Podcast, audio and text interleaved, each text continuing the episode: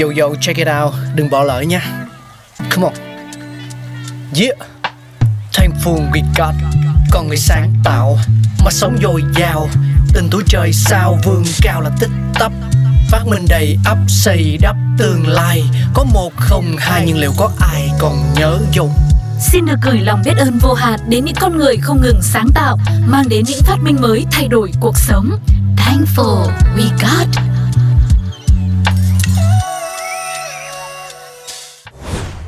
Vaccine Hi, xin chào tất cả các bạn. À, như mọi người đã biết thì thế giới đã tạo được rất là nhiều những cái thành tựu lớn trong việc là tạo ra vaccine để phòng bệnh. Nhưng ai là người đầu tiên đã phát minh ra vaccine? Hãy cùng với Quang Lộc tìm hiểu trong chương trình ngày hôm nay nha. Louis Pasteur được thế giới công nhận là cha đẻ của vaccine vì ông nổi tiếng với việc tìm ra vi khuẩn cũng như sự nhiễm trùng và chế tạo ra vaccine phòng bệnh dại. Tuy nhiên, vaccine đầu tiên trên thế giới là của Edward Jenner, sinh năm 1749, mất năm 1823, một bác sĩ danh dự trong Hội Hoàng gia London, nước Anh. Edward Jenner đã khẳng định hiệu quả của vaccine trong phòng chống bệnh đậu mùa cho nhân loại trước khi thế giới biết đến sự tồn tại của virus và vi khuẩn.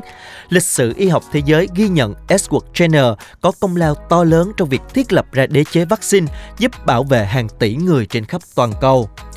Năm 1796, châu Âu đang trong đại dịch bệnh đậu mùa. Căn bệnh này đã ảnh hưởng đến tất cả mọi tầng lớp trong xã hội, bao gồm cả người giàu lẫn người nghèo, cả bình dân lẫn quý tộc.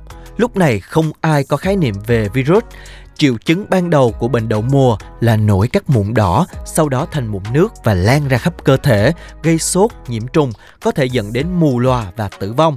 Căn bệnh này lây qua đường hô hấp và tiếp xúc nên số người mắc tăng lên rất nhanh chóng.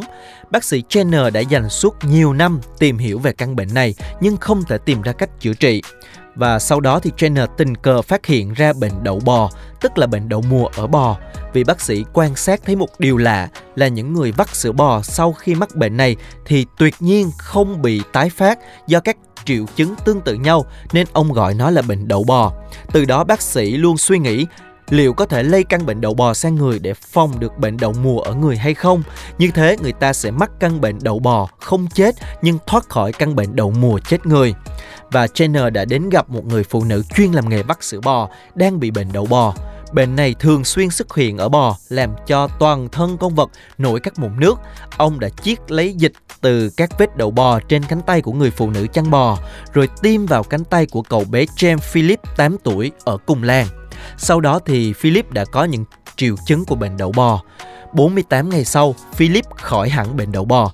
Jenner liền tiêm chất có chứa mầm bệnh đậu mùa vào người của cậu bé. Theo dõi cho thấy có một hiện tượng kỳ lạ là Philip không hề mắc đậu mùa.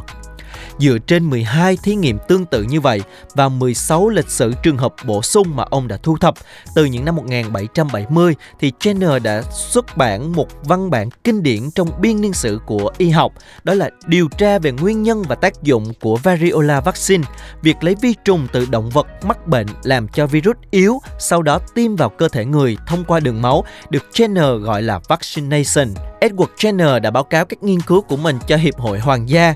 Hiệp hội Hoàng gia đã nghiên cứu kỹ các báo cáo của ông. Sau đó, các cơ sở y tế Anh đã chấp nhận phương pháp vaccine mới và cho phép phổ biến rộng rãi. Đến năm 1840, chính phủ Anh cho phép tiêm chủng đậu bò hoàn toàn miễn phí, cấm hẳn phương pháp tiêm chủng biến dị đã được thực hiện trước đó. Sau đó, phương pháp tiêm chủng vaccine đậu bò đã lan rộng sang khắp châu Âu và sang tận Bắc Mỹ. Thành công lớn nhất của Jenner chính là chinh phục được bệnh đậu mùa.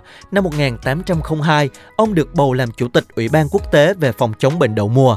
Vị bác sĩ lần lượt được nữ hoàng Anh, Nga, hoàng đế Pháp, tổng thống Mỹ trao giải thưởng giá trị vì đã có những đóng góp to lớn cho nhân loại.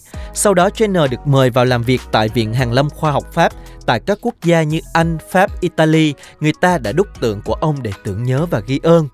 Ngày 16 tháng 1 năm 1823, do tai biến mạch máu não mà Edward Jenner đã trút hơi thở cuối cùng. Chính phủ Anh xin được chôn cất thi hài của ông ở tu viện Westminster, nơi an nghỉ của những người con ưu tú nước Anh và cả nhân loại. Ông được gọi là bác sĩ tài ba bất tử của nhân loại và là cha đẻ của vaccine. Hy vọng là thông tin của chương trình ngày hôm nay đã mang đến cho quý vị thật sự hữu ích. Hẹn gặp lại quý vị trong những tập tiếp theo. Xin chào và hẹn gặp lại. Radio.